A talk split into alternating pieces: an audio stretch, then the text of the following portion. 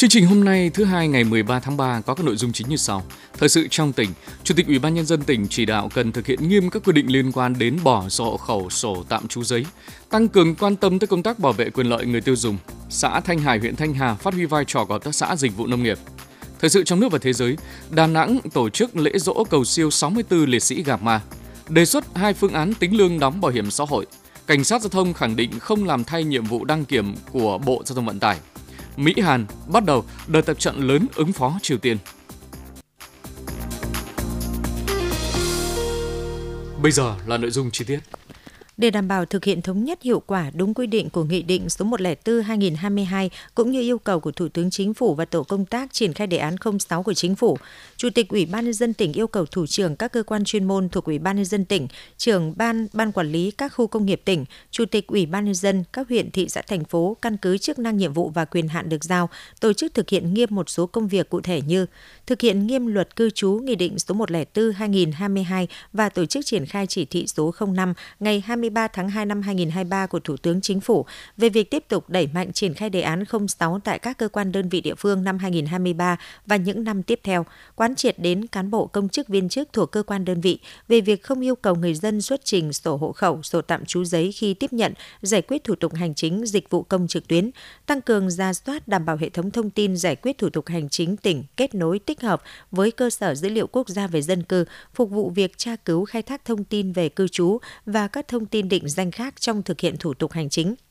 Các cơ quan chuyên môn thuộc Ủy ban nhân dân tỉnh, ban quản lý các khu công nghiệp tỉnh ra soát tái cấu trúc quy trình, hoàn thiện quy trình nội bộ để khai thác sử dụng thông tin trong cơ sở dữ liệu quốc gia về dân cư, phục vụ giải quyết thủ tục hành chính, không yêu cầu người dân xuất trình hoặc nộp sổ hộ khẩu, sổ tạm trú giấy trong khi đã có dữ liệu về dân cư được kết nối chia sẻ với cơ sở dữ liệu quốc gia về dân cư, hoàn thành trong quý 1 năm 2023 khẩn trương ra soát trình Chủ tịch Ủy ban nhân dân tỉnh, công bố công khai hướng dẫn thực hiện đối với 39 thủ tục hành chính đã được sửa đổi bổ sung ngay sau khi có quyết định công bố của Bộ Quản lý chuyên ngành tổ chức tuyên truyền sâu rộng đến người dân, niêm yết tài liệu tuyên truyền công khai tại bộ phận tiếp nhận và trả kết quả để người dân biết việc không yêu cầu cung cấp giấy tờ xác nhận thông tin về cư trú khi thực hiện thủ tục hành chính dịch vụ công trực tuyến. Công an tỉnh chủ trì phối hợp với Văn phòng Ủy ban dân tỉnh và các đơn vị có liên quan, ban hành văn bản hướng dẫn cho cán bộ công chức viên chức người được giao nhiệm vụ, cơ quan tiếp nhận giải quyết thủ tục hành chính, cung cấp dịch vụ công, khai thác thông tin cư trú của công dân trong cơ sở dữ liệu quốc gia về dân cư để thực hiện nghiêm việc bỏ sổ hộ khẩu, sổ tạm trú giấy theo quy định, tổ chức kiểm tra chấn chỉnh việc triển khai thực hiện tại các cơ quan đơn vị địa phương, đề xuất xử lý nghiêm các cán bộ công chức viên chức thực hiện không đúng quy định hoặc có hành vi nhũng nhiễu, tiêu cực, tự ý đặt ra các thủ tục hành chính trái quy định, gây bức xúc trong nhân dân. Hội đồng phối hợp phổ biến giáo dục pháp luật tỉnh vừa ban hành kế hoạch tổ chức cuộc thi tìm hiểu pháp luật trực tuyến năm 2023. Đối tượng dự thi là công dân Việt Nam từ đủ 14 tuổi trở lên, hiện đang sinh sống học tập làm việc trên địa bàn tỉnh Hải Dương. Nội dung thi chung quanh một số quy định pháp luật về lao động việc làm và pháp luật về phòng chống tham nhũng, lãng phí. Thí sinh tham gia dự thi trả lời các câu hỏi trắc nghiệm trực tiếp trên thiết bị điện tử có kết nối mạng Internet bằng việc đăng nhập vào website của cuộc thi tại địa chỉ http 2 2 gạch chéo tìm hiểu pháp luật hải dương gov vn và được kết nối trên trang thông tin phổ biến giáo dục pháp luật của tỉnh tại địa chỉ http 2 gạch chéo 2 pbgzpl hải dương gov vn hoặc trang thông tin điện tử sở tư pháp tại địa chỉ https 2 gạch chéo 2 sở tư pháp hải dương gov vn Thời gian thi được chia thành hai đợt. Đợt thi thứ nhất dự kiến bắt đầu từ ngày 1 tháng 6 đến ngày 30 tháng 6 năm 2023. Đợt thi thứ hai dự kiến bắt đầu từ ngày 1 tháng 9 đến ngày 30 tháng 9 năm 2023. Kết quả cuộc thi được công bố sau 5 đến 10 ngày của từng đợt thi. Mỗi đợt thi gồm 15 giải thưởng cho tập thể và cá nhân, trong đó giải tập thể gồm một giải nhất, một giải nhì, hai giải ba, giải cá nhân gồm một giải nhất, hai giải nhì, ba giải ba và 10 giải khuyến khích. Thời gian trao giải thưởng dự kiến trong tuần lễ cao điểm hưởng ứng Ngày Pháp luật Việt Nam – mùng 9 tháng 11 thông qua cuộc thi nhằm đẩy mạnh ứng dụng công nghệ thông tin trong công tác phổ biến giáo dục pháp luật, tiếp tục đưa cuộc thi tìm hiểu pháp luật trực tuyến trở thành cuộc thi thường niên của Hội đồng phối hợp phổ biến giáo dục pháp luật tỉnh, góp phần đổi mới đa dạng hóa các hình thức phổ biến giáo dục pháp luật, cung cấp kiến thức về một số lĩnh vực pháp luật thiết thực với cuộc sống của người dân, khuyến khích phát huy tinh thần chủ động học tập, tìm hiểu pháp luật, góp phần nâng cao ý thức tuân thủ chấp hành và bảo vệ pháp luật của các tầng lớp nhân dân, giúp tuyên truyền hạn chế các hành vi vi phạm pháp luật. Sáng nay 13 tháng 3, tỉnh đoàn tổ chức hội nghị nghiên cứu học tập quán triệt nghị quyết Đại hội đại biểu toàn quốc Đoàn Thanh niên Cộng sản Hồ Chí Minh lần thứ 12 và Đại hội Đoàn Thanh niên Cộng sản Hồ Chí Minh tỉnh Hải Dương lần thứ 14, nhiệm kỳ 2022-2027 bằng hình thức trực tiếp tại tỉnh đoàn Hải Dương kết hợp trực tuyến đến điểm cầu tại Đoàn Thanh niên 12 huyện, thành phố, thị xã. Tại hội nghị, các đại biểu đã được truyền đạt những nội dung trọng tâm của Nghị quyết Đại hội đại biểu toàn quốc Đoàn Thanh niên Cộng sản Hồ Chí Minh lần thứ 12, Nghị quyết Đại hội đại biểu Đoàn Thanh niên Cộng sản Hồ Chí Minh tỉnh Hải Dương lần thứ 14, nhiệm kỳ 2022-2027. Hội nghị đã truyền tải tinh thần hành động, những quyết định quan trọng và những nội dung cơ bản của đại hội đến từng đại biểu, từ đó xác định rõ vai trò trách nhiệm của tuổi trẻ trong việc cụ thể hóa, triển khai thực hiện, góp phần đưa nghị quyết đại hội sớm đi vào cuộc sống thông qua hội nghị học tập quán triệt giúp cán bộ đoàn nắm vững những nội dung giải pháp trong triển khai nhiệm vụ công tác đoàn và phong trào thanh thiếu nhi, kỹ năng chuyển đổi số trong tổ chức các hoạt động đoàn hội, từ đó thực hiện thắng lợi nghị quyết đại hội đoàn các cấp nhiệm kỳ 2022-2027. Thời gian qua, việc thực thi hoạt động bảo vệ quyền lợi người tiêu dùng trên địa bàn tỉnh đã được các cấp các ngành chức năng cũng như doanh nghiệp người tiêu dùng vào cuộc tích cực. Tuy nhiên, trong hoạt động vẫn còn gặp một số khó khăn hạn chế nhất định. Chính vì vậy, công tác này rất cần được quan tâm nhiều hơn nữa, ghi nhận sau của phóng viên thời sự. Bảo vệ quyền lợi người tiêu dùng, thời gian qua ngành công thương đã đưa ra nhiều nhiệm vụ giải pháp phối hợp với các cơ quan chức năng các địa phương tăng cường tuyên truyền giám sát nhằm kịp thời phát hiện chấn chỉnh các hành vi, hiện tượng găm hàng, thiếu hàng, hàng không rõ nguồn gốc xuất xứ lưu thông trên thị trường. Đồng thời đề xuất kiến nghị với các cấp xử lý nghiêm những hành vi vi phạm bảo vệ tốt nhất quyền của người tiêu dùng. Đi liền với đó, các đơn vị chức năng trong tỉnh tiếp tục hỗ trợ các doanh nghiệp đa dạng hóa hình thức quảng bá, giới thiệu sản phẩm, công khai minh bạch thông tin liên quan đến tiêu chuẩn giá cả và nguồn gốc xuất xứ sản phẩm hàng hóa trên các phương tiện thông tin truyền thông đại chúng, các nền tảng số để người tiêu dùng tiếp cận lựa chọn một cách thuận lợi nhất. Bà Nguyễn Thị Minh Phương, giám đốc BRG Mart Hải Dương cho biết. Đối với cả hệ thống BRG thì tất cả những hàng được nhập vào hệ thống của chúng tôi thì đều được nhập từ các nhà cung cấp uy tín và à, ký hợp đồng cam kết với hệ thống BRG và có bộ phận à, HO để kiểm tra về à, quy cách cũng như là chất lượng sản phẩm trước khi được nhập về siêu thị. Còn về phía siêu thị khi nhận hàng, nhân viên siêu thị cũng sẽ kiểm tra về từng sản phẩm một để đảm bảo là không có hàng cận hạn cũng như hết hạn sử dụng bày bán.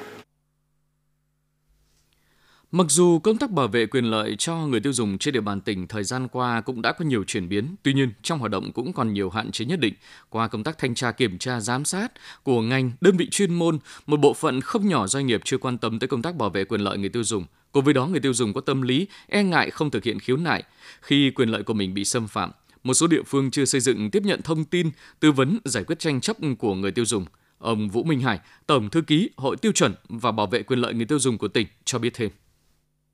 Chúng tôi đã triển khai rất nhiều cái chuyên đề, ví dụ như là cái chuyên đề về ừ, quyền lợi bảo vệ người tiêu dùng trong cái hoạt động ờ, thương mại điện tử. Làm sao mua sắm hàng hóa sử dụng dịch vụ trên thương mại môi trường thương mại điện tử là cái môi trường rất nở rộng trong thời gian vừa qua. Rồi thì các nội dung liên quan đến ờ, ừ, sữa học đường ờ, liên quan đến hoàn thiện pháp luật về bảo vệ quyền tiêu dùng. Đây là những hoạt động mà được triển khai thường xuyên liên tục. Tiếp tục đảm bảo quyền lợi của người tiêu dùng, các hoạt động hưởng ứng Ngày Quốc tế bảo vệ quyền lợi người tiêu dùng và Ngày quyền của người tiêu dùng Việt Nam 15 tháng 3 năm nay không chỉ tập trung vào tháng 3 mà hy vọng sẽ được tổ chức thực hiện thường xuyên liên tục trong cả năm. Với mong muốn này, rất cần có sự tham gia vào cuộc tích cực hơn nữa của các cơ quan, ban ngành đoàn thể, tổ chức xã hội, các địa phương, doanh nghiệp và người tiêu dùng trên toàn địa bàn tỉnh. Toàn huyện Thanh Hải hiện có 37 hợp tác xã hoạt động trong lĩnh vực nông nghiệp, trong đó có 23 hợp tác xã dịch vụ nông nghiệp, còn lại là các hợp tác xã chăn nuôi thủy sản. Các hợp tác xã dịch vụ nông nghiệp đã hoàn thành chuyển đổi hoạt động theo luật hợp tác xã năm 2012. Kết quả hoạt động sản xuất kinh doanh đạt hiệu quả, chấp hành nghiêm các quy định của pháp luật, quan tâm đến quyền lợi của xã viên hợp tác xã. Hợp tác xã dịch vụ nông nghiệp xã Thanh Hải là một ví dụ. Bài viết của phóng viên Vũ Long. Để thúc đẩy cơ giới hóa đồng ruộng, năm 2018, huyện Thanh Hà triển khai thí điểm mô hình cấy máy. Nắm bắt cơ hội này, Hợp tác xã Dịch vụ Nông nghiệp xã Thanh Hải đã thành lập tổ máy cấy với 7 thành viên. Với số tiền hơn 1 tỷ đồng góp vốn, hợp tác xã đã mua 3 máy cấy, một dàn gieo mạ, khay gieo và giá thể để sản xuất. Đánh giá những lợi ích đem lại, ông Lê Văn Trước, nông dân thôn Tiền Vĩ, xã Thanh Hải nói. Được sự quan tâm của các tổ dịch vụ tới thời mà đã ra được cái máy móc hiện đại thì nó, nó nâng cấp được cái, cái, cái, cái, nó giảm được cái sức lao động của con người. Thì nó cũng không vất vả như xưa. Ngày nay thời đại mới rồi thì coi như là, là, là máy móc đã, đã nâng cấp lên thì coi là chúng tôi cũng nhàn nhiều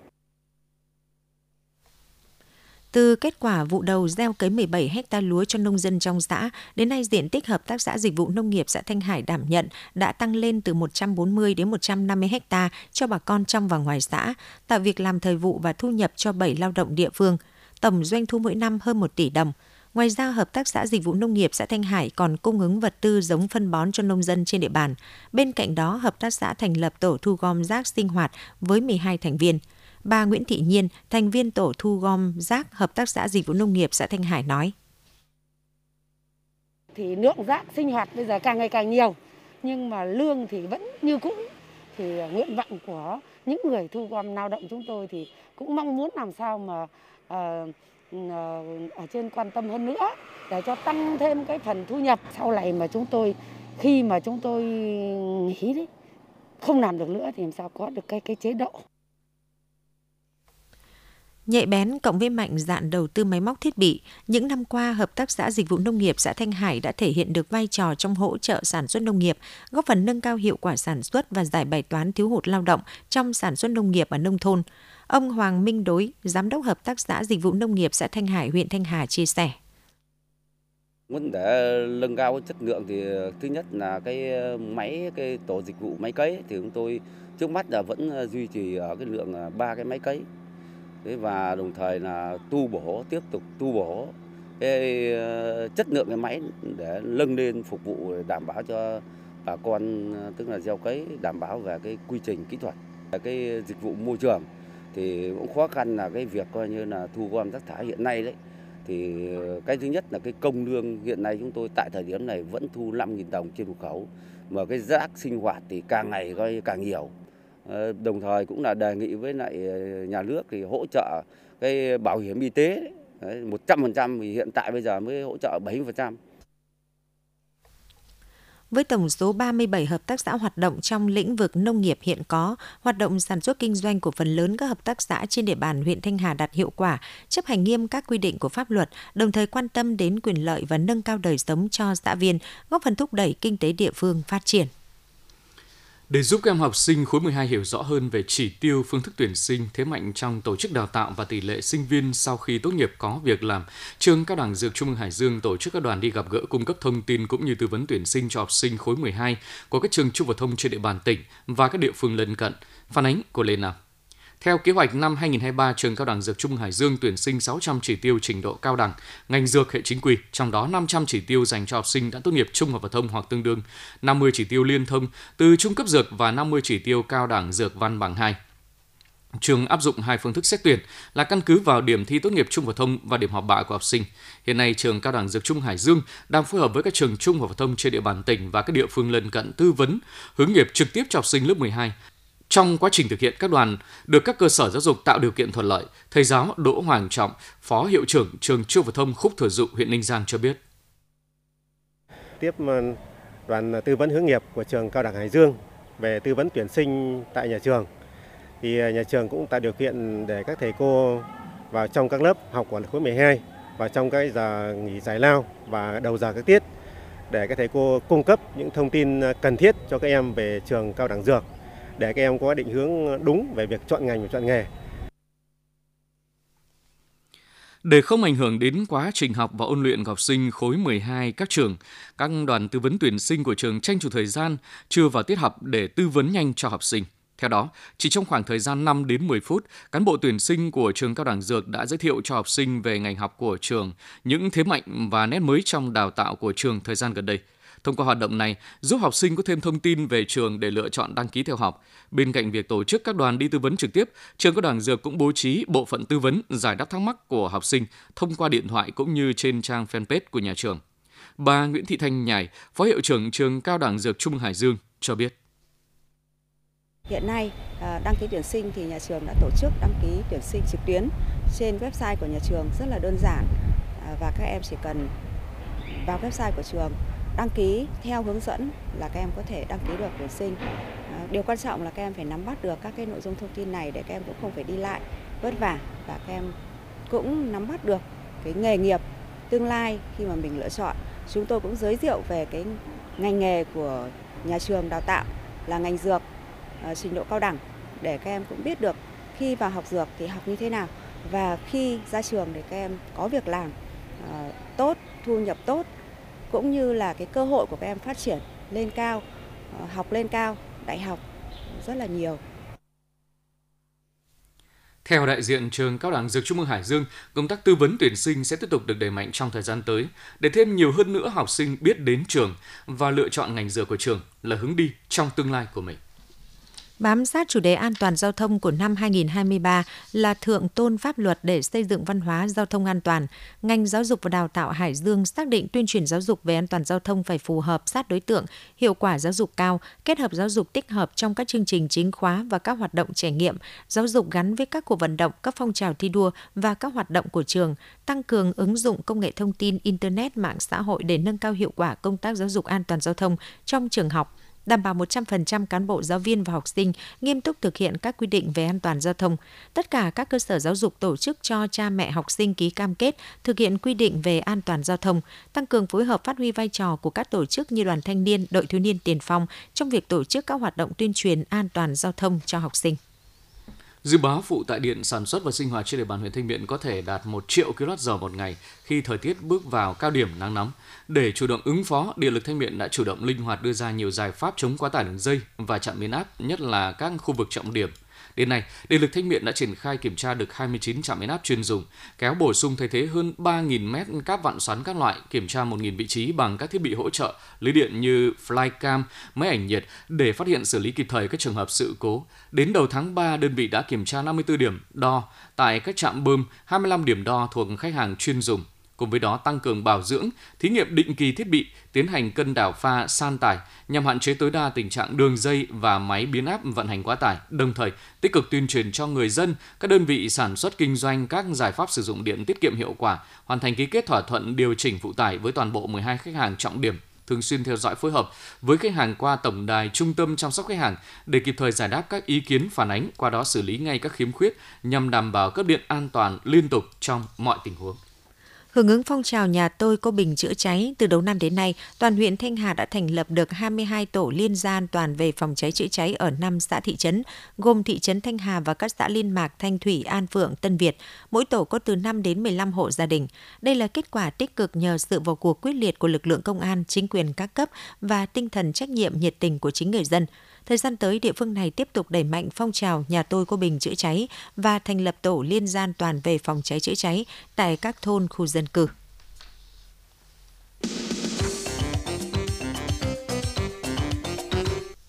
Thời sự trong nước và thế giới, hôm qua 12 tháng 3 tại đình Nại Nam, phường Hòa Cường Bắc, quận Hải Châu, thành phố Đà Nẵng, Ban liên lạc Bộ đội Trường Sa, khu vực Quảng Nam, Đà Nẵng tổ chức lễ dỗ cầu siêu 64 liệt sĩ hy sinh khi làm nhiệm vụ tại đảo Gạc Ma và tưởng niệm 35 năm trận hải chiến tại đảo Gạc Ma thuộc quần đảo Trường Sa, Việt Nam, 14 tháng 3 1988, 14 tháng 3 năm 2023. Ngày 14 tháng 3 năm 1988, 64 người lính đảo Gạc Ma đã vĩnh viễn nằm xuống dưới làn mưa đạn của kẻ thù. Cuộc chiến bảo vệ chủ quyền của Tổ quốc trên đảo Gạc Ma Colin Landau ngày 14 tháng 3 năm 1988 là cuộc chiến không cân sức. Nơi đầu sóng ngọn gió, phương tiện vũ khí hạn chế, các chiến sĩ của lực lượng trên ba con tàu HQ-604, HQ-605, HQ-505 và lực lượng bảo vệ đảo Gạc Ma, Colin Landau đã nêu cao ý chí, kiên cường, tinh thần dũng cảm, quyết tâm chiến đấu đến cùng để bảo vệ chủ quyền biển đảo của Tổ quốc. Sự kiện lịch sử Gạc Ma đã minh chứng tinh thần yêu nước của những người con ưu tú khi làm nhiệm vụ bảo vệ biển đảo thiêng liêng của Tổ quốc. Không một ai bị lãng quên và không ai được phép lãng quên. Đó là lời của các đồng chí, đồng đội và cựu binh gặp Ma luôn nhắc nhở nhau trong nhiều năm qua. Trong dự thảo luật bảo hiểm xã hội sửa đổi đang lấy ý kiến, Bộ Lao động Thương binh và Xã hội đề xuất hai phương án tiền lương làm căn cứ tính đóng bảo hiểm xã hội hàng tháng áp dụng với lao động khu vực doanh nghiệp trả lương tối thiểu vùng. Phương án 1 giữ nguyên quy định hiện hành, tiền lương làm căn cứ đóng bảo hiểm xã hội gồm mức lương, phụ cấp lương và các khoản bổ sung khác được xác định bằng mức tiền cụ thể ghi trong hợp đồng lao động. Theo phương án này, mức lương phụ cấp và các khoản bổ sung khác đều đã xác định từ trước như phụ cấp chức vụ vài trăm nghìn đồng mỗi tháng. Những khoản biến động trong quá trình làm việc của lao động chưa được tính đóng. Phương án 2, căn cứ đóng là tiền lương tháng bao gồm mức lương, phụ cấp lương và các khoản bổ sung theo quy định của Bộ luật Lao động. Phương án này tiền được tính đóng bao gồm cả khoản xác định được trước lẫn biến động trong quá trình làm việc của lao động. Như vậy, nên tiền lương đóng bảo hiểm xã hội của người lao động sẽ được nâng lên để hưởng lương hưu cao hơn. Tiền lương đóng bảo hiểm xã hội không bao gồm tiền thưởng, các khoản hỗ trợ và trợ cấp không liên quan đến thực hiện công việc hoặc chức danh trong hợp đồng. Dự luật còn đưa ra mức lương đóng bảo hiểm xã hội bắt buộc thấp nhất trong doanh nghiệp là 2 triệu và cao nhất 36 triệu đồng. Chính phủ điều chỉnh mức này dựa trên đà tăng của chỉ số giá tiêu dùng và tăng trưởng kinh tế, đồng thời quy định việc truy thu, truy đóng tiền lương tháng tham gia bảo hiểm xã hội của lao động và chủ doanh nghiệp. Cục Cảnh sát Giao thông khẳng định không làm thay nhiệm vụ đăng kiểm của Bộ Giao thông Vận tải. Mục tiêu cử người hỗ trợ Bộ Giao thông Vận tải là giải quyết tình trạng un tắc đăng kiểm hiện nay – lãnh đạo Cục Cảnh sát Giao thông Bộ Công an nói việc tăng cường đăng kiểm viên từ lực lượng công an hỗ trợ Bộ Giao thông Vận tải chỉ là tạm thời. Bộ Công an không làm thay Bộ Giao thông Vận tải trong công tác đăng kiểm. Trước đó, thực hiện chỉ đạo của Thủ tướng, Bộ trưởng, Bộ Công an và theo đề nghị của Bộ Giao thông Vận tải từ ngày 11 tháng 3, lực lượng cảnh sát giao thông đã tăng cường 167 đăng kiểm viên đến các trung tâm đăng kiểm để hỗ trợ đăng kiểm phương tiện cho người dân, hạn chế quá tải, tránh việc người dân phải xếp hàng chờ đợi. Tuy nhiên, trên mạng xã hội xuất hiện một số ý kiến cho rằng lực lượng công an đang bước một chân vào đăng kiểm và tiến tới sẽ chiếm hữu luôn ngành nghề này. Theo lãnh đạo Cục Cảnh sát Giao thông, việc làm của lực lượng Cảnh sát Giao thông nhằm giải quyết tình trạng ùn tắc chậm đăng kiểm. Ngoài ra, lực lượng Cảnh sát Giao thông cũng sẵn sàng hỗ trợ cả cơ sở vật chất, hạ tầng các trung tâm đăng kiểm của công an cho công tác đăng kiểm, sẵn sàng đăng kiểm phương tiện dân sự. Quân đội Mỹ Hàn bắt đầu tập trận lá chắn tự do lớn nhất trong 5 năm qua, dù Triều Tiên cảnh báo có thể coi đây là lời tuyên chiến. Cuộc tập trận chung lá chắn tự do giữa quân đội Mỹ và Hàn Quốc bắt đầu hôm nay và kéo dài 11 ngày nhằm ứng phó với thay đổi môi trường an ninh do hoạt động ngày càng quyết liệt của Triều Tiên, Liên minh Mỹ-Hàn cho biết. Các binh sĩ tham gia lá chắn tự do không nghỉ cuối tuần và đây sẽ là cuộc tập trận dài nhất từ trước đến nay. Song song với lá chắn tự do, Liên minh Mỹ-Hàn còn dự định tổ chức khoảng 20 cuộc diễn tập thực địa với tên gọi chung là lá chắn chiến binh, trong đó có diễn tập đổ bộ song long. Để phản đối cuộc tập trận này, Triều Tiên đã phóng hai tên lửa hành trình chiến lược từ tàu ngầm trong ngày 12 tháng 3. Theo hãng thông tấn nhà nước Triều Tiên KCNA, các tên lửa hành trình chiến lược đã được phóng từ tàu ngầm ở ngoài khơi bờ biển phía đông của Triều Tiên. Tên lửa này bay khoảng 1.500 km trước khi đánh trúng mục tiêu trên biển. Ngày 12 tháng 3, Thượng viện Pháp đã đạt được sự đồng thuận thông qua sớm hơn thời gian dự kiến dự luật cải cách hưu trí của chính phủ, vốn đang gây ra các làn sóng đình công và toàn hành phản đối kéo dài từ gần 2 tháng qua tại Pháp. Với đa số qua bán 195 phiếu thuận và 112 phiếu chống, Thượng viện Pháp đã thông qua dự luật cải cách hưu trí của chính phủ sau hơn một tuần tranh luận quyết liệt, đặc biệt là sự phản đối từ các thượng nghị sĩ cánh tả. Phản ứng trước kết quả nêu trên, Thủ tướng Pháp bà Elizabeth Borne đánh giá dự luật cải cách hưu trí đã đạt được bước tiến quan trọng và hy vọng tiếp tục nhận được sự ủng hộ của các nghị sĩ thuộc Đảng những người Cộng hòa LD cánh hữu để có được đa số tuyệt đối tại Quốc hội mà không phải sử dụng đến công cụ cuối cùng là viện dẫn điều 49.3 trong hiến pháp để áp đặt thông qua.